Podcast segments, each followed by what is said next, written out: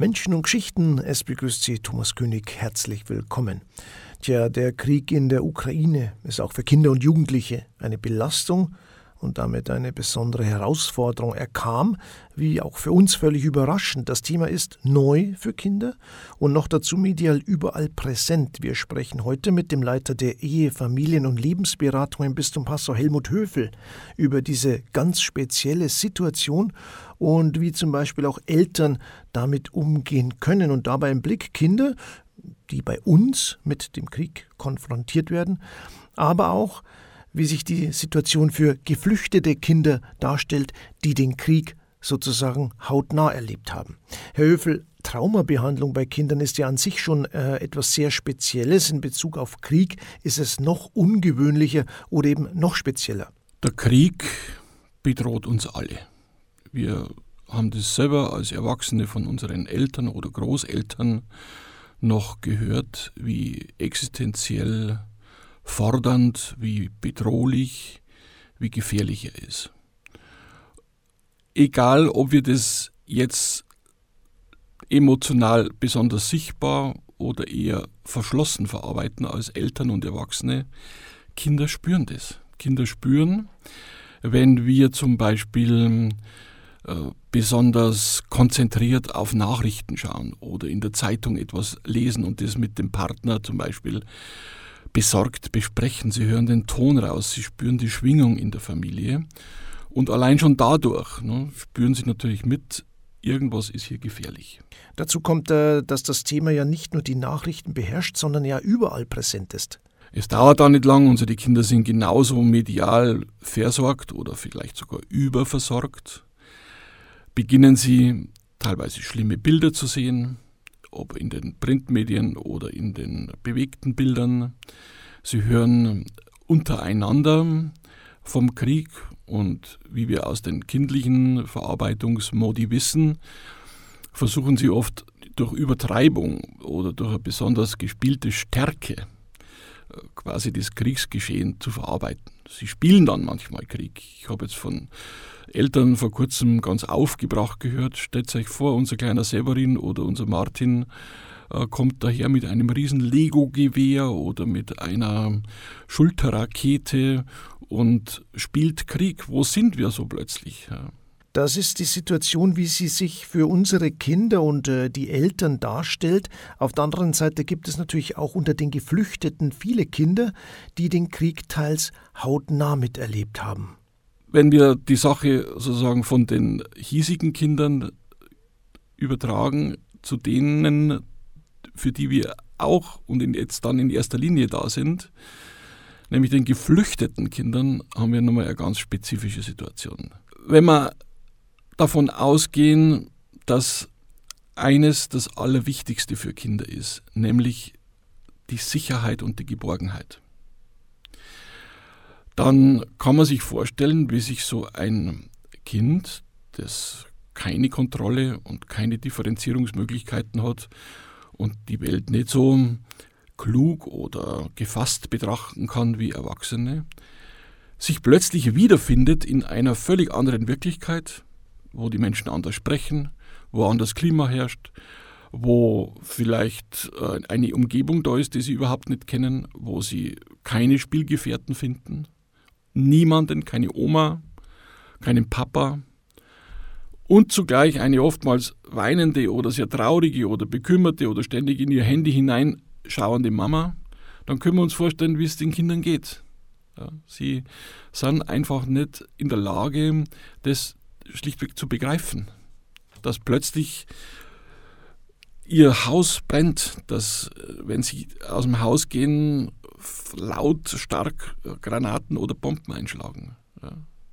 Krieg ist für die Kinderseele so ziemlich das zerstörerischste und giftigste, was man sich vorstellen kann. Das heißt, Sie und Ihre Kolleginnen und Kollegen von der Ehe, Familien- und Lebensberatung im Bistum Passau äh, werden sich speziell auch um solche Fälle kümmern. Also unser Bischof hat uns beauftragt, quasi für äh, die Familien in unserem Bistum da zu sein als psychologischer Fachdienst ohnehin, aber jetzt zusätzlich eben auch nochmal für die Geflüchteten, durchaus auch für die Eltern, aber speziell auch natürlich für die Kinder. Das sind Traumata, von denen wir hier sprechen, traumatisierend für Kinder bei uns, die erstmals Krieg durch die Medien erfahren, aber noch problematischer bestimmt für geflüchtete Kinder. Wie unterscheidet man hier bei der Therapie? Ich bin sehr dankbar für diese Frage, vor allem weil Sie diesen Traumabegriff so in den Mittelpunkt stellen. Da muss man doch vorausschicken, dass dieser Begriff Trauma zurzeit ja doch ein Modebegriff geworden ist. Es ist wörtlich übersetzt nichts anderes gemeint als eine seelische Verletzung im Wortsinn, aber psychotherapeutisch definiert ist ein Psychotrauma doch erheblich was anderes. Es ist die Erfahrung, dass ich unter Hochstress weder fliehen noch kämpfen kann, sondern quasi in der traumatischen Zange feststecke, nimmer ein noch Ausweis und dann keine Chance mehr habe, das seelisch in mir zu verarbeiten, sondern ich stehe dann äh, als Erwachsener, aber vor allem dann als Kind in einem sehr hm, schwachen Stresstoleranzfenster da und sehe mich ausgesetzt und meine Seele, wie wir sagen, fragmentiert sich, sie zersplittert sich. Äh, wir haben dann Teile in uns, die sich olfaktorisch, also über den Geruch an schlimme Ereignisse erinnern oder über die Akustik, über das Gehör oder über sensuelle Aspekte. Aber wir können es nicht mehr zusammenbringen. Das heißt also, wir Kinder erleben dann oft schreckliche Albträume und es taucht dann blitzartig, wir nennen das Flashbacks, auf ja, und beginnt die Kinder in Angst und Schrecken zu versetzen. Das ist Psychotrauma. Da gibt es jetzt vermutlich mehrere Abstufungen oder Unterscheidungen, kann ich mir vorstellen, also vom Grad der Belastung her, je nachdem, je nachdem, was man erlebt hat, oder? Nicht jedes Kind, auch nicht jedes Kriegskind, kommt mit einem Psychotrauma bei uns an. Es kommt zunächst einmal mit einer erheblichen psychischen Belastung an. Und das ist auch schon sehr, sehr heftig und auch deshalb braucht es uns, und zwar nicht nur die Fachdienste, sondern natürlich auch viele helfende Menschen, die diesen ausgesetzten Wesen, diesen kleinen hilflosen äh, Menschenkindern äh, einfach sowas sind wie ein sicherer Hafen, wie etwas, wie eine bergende Höhle, wie ein sicherer Ort, an dem sie sagen können, ah, da kann ich ein bisschen loslassen, da kann ich ein bisschen durchatmen und entspannen, weil da jemand da ist, der mir sein Teddy geschenkt hat oder ein kleines Stück äh, Schokolade oder einen warmen Tee. Gell? Allein so beginnt schon quasi die Vorstufe der psychotraumatischen Behandlung, dass wir sichere Orte schaffen. Zunächst ist ja für die Kinder, aber auch die Erwachsenen besonders wichtig, dass sie sich in Sicherheit fühlen, dass diese unmittelbare örtliche Bedrohung nicht mehr gegeben ist, oder? Trauma first heißt, wenn wir das Trauma in den Mittelpunkt stellen, dann müssen wir die Kinder, aber auch Erwachsene, die traumatisiert sind, zunächst entfernen von diesem Ort des Schreckens. Gut, die Flüchtlinge sind jetzt hier entfernt, aber sie wissen noch nicht, ob diese fremde Situation, in der sie jetzt zum Beispiel hier in Passau oder in Altötting oder wo auch immer sind, schon sicher ist. Ja, sie brauchen also über seelisch feinfühlige Kontakte, immer wieder das Gefühl, da gibt es Menschen, die können sich empathisch einfühlen, die spüren ungefähr so, wie ich spüre, die wissen, auf meine Bedürfnisse eine Antwort zu geben und dann beruhigt sich langsam die Seele. Wenn wir allerdings dann merken, oder eben die Eltern und Angehörigen der geflüchteten Kinder, dass schlichtweg keine Ruhe einkehrt, dass die Kinder agitiert sind, übererregt, dass sie ständig um sich blicken und die Umgebung abscannen, ob da vielleicht eine Gefahr ist, dass sie nicht mehr konzentriert spielen oder reden können, dass sie enorm schreckhaft werden, dass sie jäh aufschauen oder aufhorchen mitten im Spiel, dass sie in in der Nacht nicht durchschlafen können, Monster sehen unterm Bett oder schlimme Albträume. Oder dann noch tiefer vielleicht sogar das Einnässen beginnen, das Fingernägel kauen. Oder im schlimmsten Fall verstummen, kein Wort mehr sagen können, dann haben wir es mit den Symptomen eines Psychotraumas zu tun. Gut, Herr Höfel, ähm, es ist jetzt leicht gefragt, was ist zu tun, aber vielleicht kann man Ihre Arbeit etwas beschreiben. Wie gehen Sie vor? Was ist da jetzt besonders wichtig? Das Allerwichtigste in der Psychotraumatologie ist zunächst Stabilisierung, Stabilisierung, Stabilisierung. Wie, das kann sich jeder Hörer, jeder von uns fragen, versuche ich denn das ich selber unter Hochstress zu erreichen, wenn ich selbst bedroht bin, weil ich gerade einen Autounfall beinahe überstanden habe oder weil sich ein geliebter Partner von mir trennt oder meine geliebten Eltern bei einem Unfall versterben. Ja? Was, was, was hilft mir denn da bei der Selbstberuhigung oder bei der Regulation meiner Schreckhaftigkeit und meiner Ängste? Dann werde ich feststellen, ich brauche in der Regel neben dem sicheren Ort ein Du, eine Person, der ich vertrauen kann, der ich äh, ohne irgendwelche Zusatzgefühle zu haben, ganz bar, so wie ich bin, mein Leid erzählen, klagen, vorstellen kann. Man braucht also Zugang, muss Vertrauen aufbauen. Das muss ja erst einmal aufgebaut werden. Das heißt, das dauert auch äh, eine gewisse Zeit. Der Therapeut und das Kind sind sich ja zunächst auch völlig fremd. Genau in diese Position muss sich jetzt ein Psychotherapeut oder ein Begleiter einfühlen und hineinversetzen. Also das geht einfach damit los, dass wir neben der Stabilisierung, ähm, die einfach Sicherheit gibt, beginnen, die Erzählungen der Kinder zu spiegeln. Äh, wir sagen also zum Beispiel, oh, und da hast du in der Nacht tatsächlich gell, so einen riesigen Bären oder so eine dunkle Gestalt gesehen. Und versuchen quasi äh, ihm zu zeigen, du, ich verstehe dich und ich tue deine Schreckensbilder nicht ab, sondern ich gehe davon aus, dass du das wirklich gesehen oder wirklich gehört hast. So. Auf diese Weise entsteht immer mehr Sicherheit, auch im kommunikativen Hin und Her.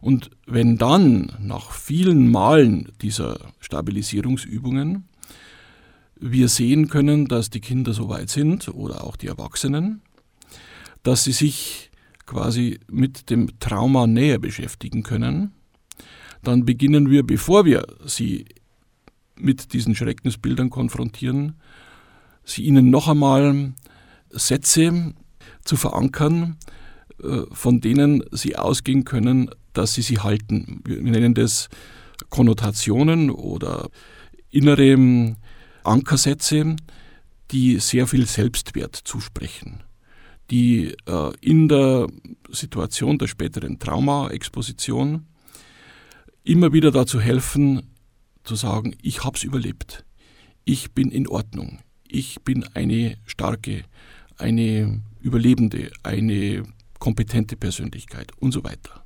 Das ist also die Annäherung, der erste Schritt, bevor es dann überhaupt um das äh, Trauma geht. Dann beginnen wir sehr, sehr langsam und Schritt für Schritt auf eine ganz besondere, behutsame Weise äh, mit den Kindern, äh, zum Beispiel mit der sogenannten Screen-Technik, so zu tun, als würden wir dieses traumatische Ereignis wie in einem Film betrachten.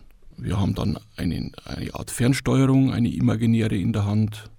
Wir beginnen dann den Film langsam anlaufen zu lassen. Dann kommen wieder die stabilen, stabilisierenden Sätze dazwischen und dann nähern wir uns langsam diesem Geschehen. Und immer wieder die Absicherung dazwischen.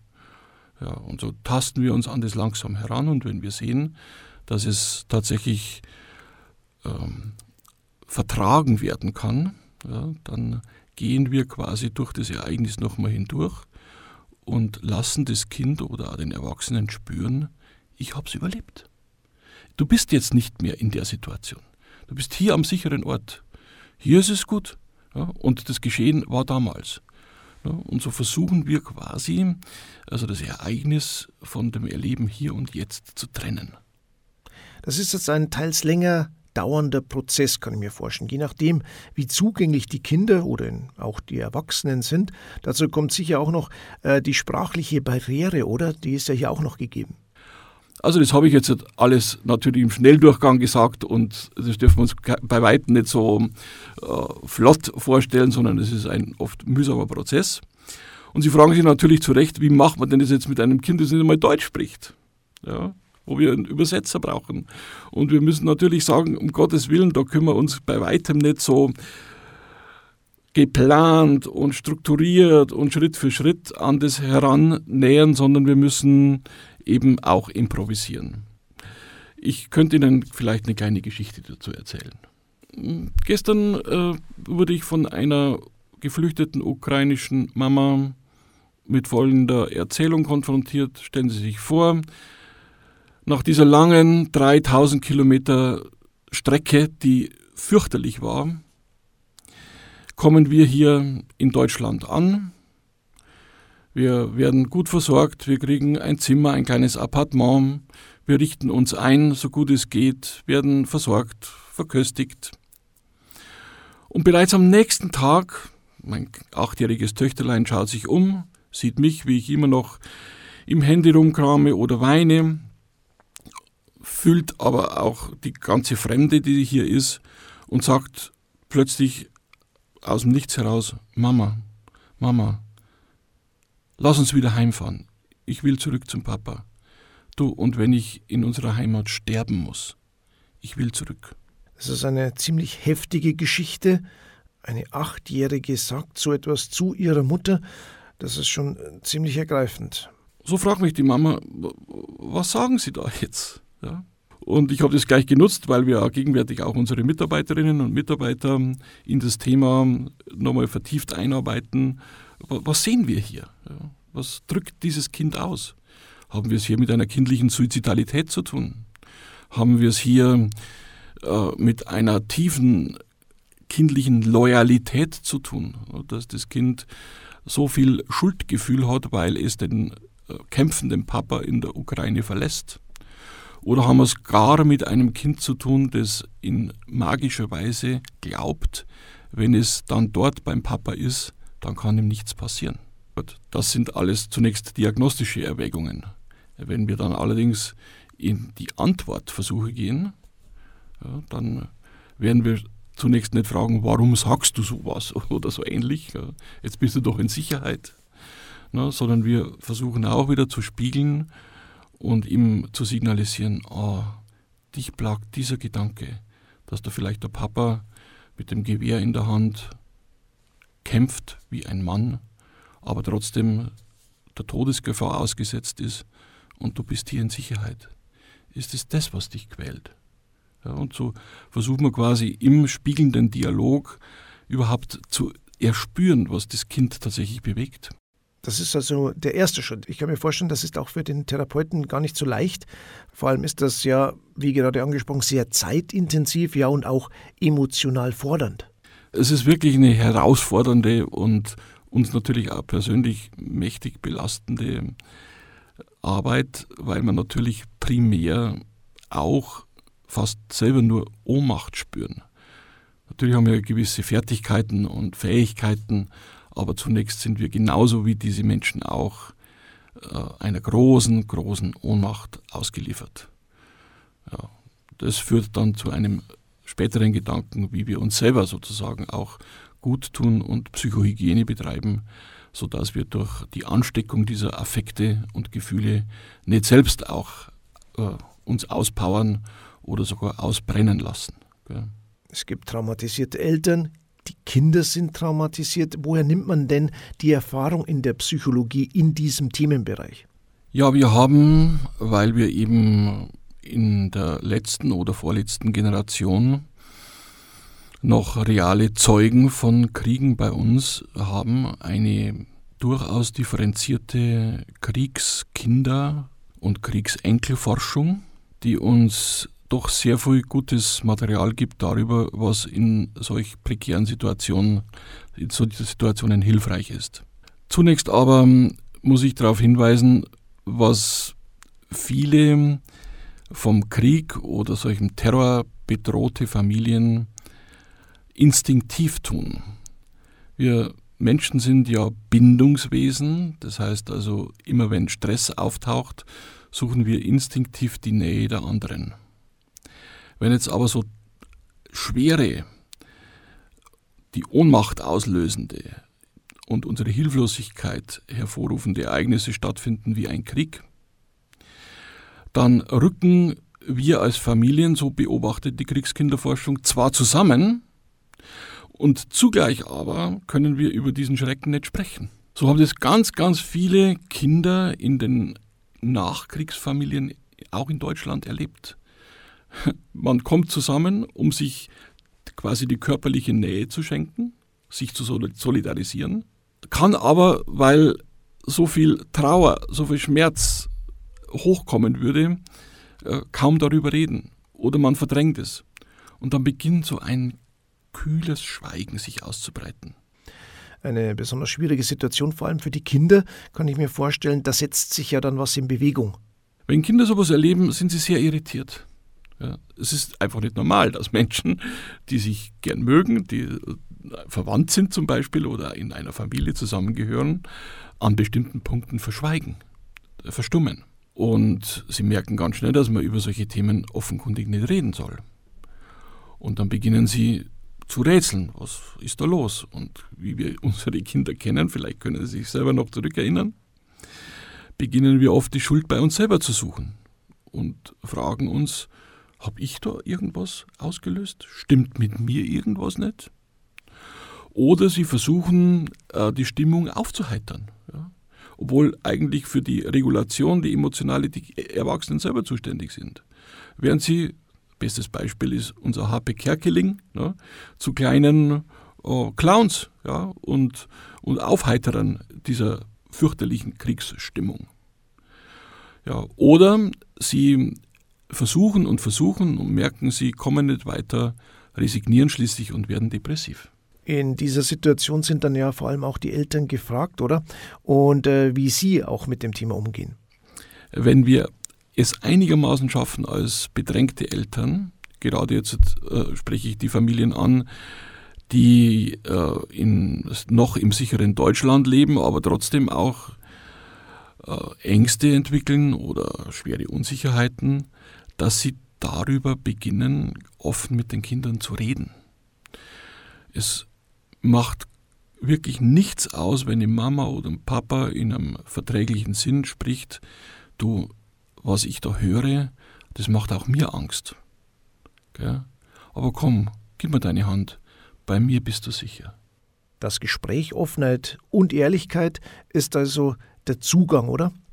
Es klingt vielleicht ein bisschen banal ja, oder sehr einfach, aber ich muss wirklich sagen, äh, was uns als Erwachsene, aber auch genauso die Kinder äh, in der Bewältigung von Ängsten und, und äh, düsteren Zukünften am besten unterstützt und entlastet, ist über unsere Gefühle zu reden.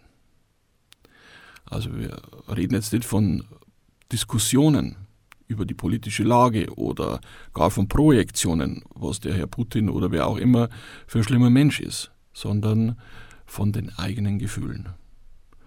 Und wenn ich in der Lage bin zu zeigen, ich kann auch über innere Bedrängnisse sprechen und stehe dazu und kann mich als Erwachsener auch davon wieder distanzieren, dann entsteht quasi im Reden bei mir, schon als Erwachsener, Begleiter dieses Kindes oder meiner Partner, eine gewisse Sicherheit und Geborgenheit und natürlich auch in den Kindern. Kommen wir zu der Rolle der Medien und vor allem, äh, wie sollen Eltern hier vorgehen? Der Krieg ist ja vor allem in den Medien präsent. Natürlich gehorchen die Medien ihren eigenen Gesetzen.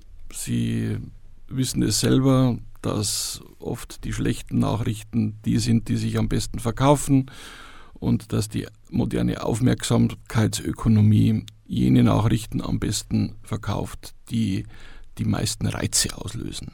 Und wie selbstverständlich kommen halt dann die Schlagzeilen oder die bombastischen Bilder und äh, Phänomene, sage ich jetzt mal, also Kurzfilme etc., äh, in die Fernseher bzw. in die Mobil- und Smartphones. Und so sehen das natürlich auch die Kinder. Hier kommt es dann auch individuell darauf an, was jeweils gezeigt wird, oder? Als erstes muss man natürlich schon ein bisschen relativierend dazu sagen, dass ein Medium äh, keine emotionale Quelle per se ist. Also wenn ich eine Bindungsperson, meine Mama zum Beispiel, je aufschrecken sehe, weil sie zum Beispiel ein, ein Bild sieht, dann kann ich durch dieses Aufschrecken meiner wichtigsten äh, Person wahrscheinlich stärker affiziert und emotional äh, mitgenommen werden, wie wenn ich das auf einem Bild am Smartphone sehe. Das ist mal das Erste. Trotzdem aber ist es eine so große Fülle, wie Sie das auch schon genannt haben. Es gehört zur Psychohygiene vieler Menschen, fast aller, die in der Zwischenzeit äh, festgestellt haben, es bringt nichts. Es bringt auch nichts an Sicherheit oder Kontrolle, wenn ich jetzt noch mal eine Stunde mehr Nachrichten anschaue. Ja. Äh, viele Menschen einigen sich selber mit sich auf einmal Nachrichten schauen oder zweimal maximal am Tag. Das tun die Erwachsenen. Die Kinder schauen ja nicht nur in die äh, Medien oder in die Smartphones, um Nachrichten zu hören oder so, sondern auch natürlich, um äh, sich auszutauschen untereinander oder eben ähm, Spiele zu spielen oder Filme zu konsumieren. Also man muss unterscheiden, was gezeigt wird. Wenn ich jetzt die Augenzeugen nehme, also geflüchtete Eltern oder eben die Kinder, dann stellt sich das nochmal ganz anders dar. Wenn jetzt die geflüchteten Kinder nochmal in, unser, in unseren Fokus rücken, dann haben wir es hier mit realen Zeugen zu tun. Und dort äh, dürfen wir davon ausgehen, dass nicht nur kühle Bilder, sondern ein real erlebter Schrecken bei denen im Gehirn ist. Ja, also die, die haben das gesehen, die haben das gehört, die haben das gerochen, die haben das gespürt, die Kälte, den Schrecken, äh, die Situation der Flucht, die ganze Ohnmacht, und zwar die kollektive Ohnmacht, äh, das ist ein ganz anderes Erleben. Das heißt, das Zusammentreffen mit Kindern von hier und geflüchteten Kindern kann problematisch sein, eben ja, wenn sie miteinander spielen ja, dann müssen wir darauf achten, dass wir mit der Verarbeitung des Kriegsgeschehens, die teilweise auch im Spiel stattfinden kann, auch achtsam umgehen. Es gibt äh, heutzutage ähm, Eltern, pazifistische Eltern vor allem, die es gar nicht gerne sehen, dass die Kinder, vor allem die Buben, mit, mit Waffen umgehen. Also meinen, das gehört zur guten Erziehung, dass man ihnen das quasi ja, nimmt oder zumindest relativiert. Wir werden in Zukunft wieder öfter Kinder sehen, die mit Waffen spielen, um das zu verarbeiten. Und wenn wir genau hinschauen, werden wir erkennen, dass die Kinder im Spiel, auch wenn das scheinbar grausam aussieht, immer wieder versuchen, sich als Sieger oder als Überlebende zu erleben in dem Spiel. Sie erschießen zum Beispiel den Bösen und sind selber aber dann die Überlebenden. Kommen wir nochmal auf den Medienkonsum zurück. Hier sind äh, vor allem die Eltern gefragt. Die Frage, die Sie stellen, ist komplex. Ich kann nur sagen, wenn ich äh, jetzt kleine Kinder hätte, würde ich sehr gut darauf aufschauen, was wir da anschauen. Und wenn wir zum Beispiel in den klassischen Medien, sage ich mit Tagesschau oder so, diese Kriegsbilder sehen und wenn ich zum Beispiel mit meiner Partnerin darüber reden würde, dann würde das Kind mit einbeziehen ja, und würde ihm beschreiben, was wir jetzt da sehen und würde es natürlich auch bewerten ja, und würde auch die emotionale Seite ansprechen.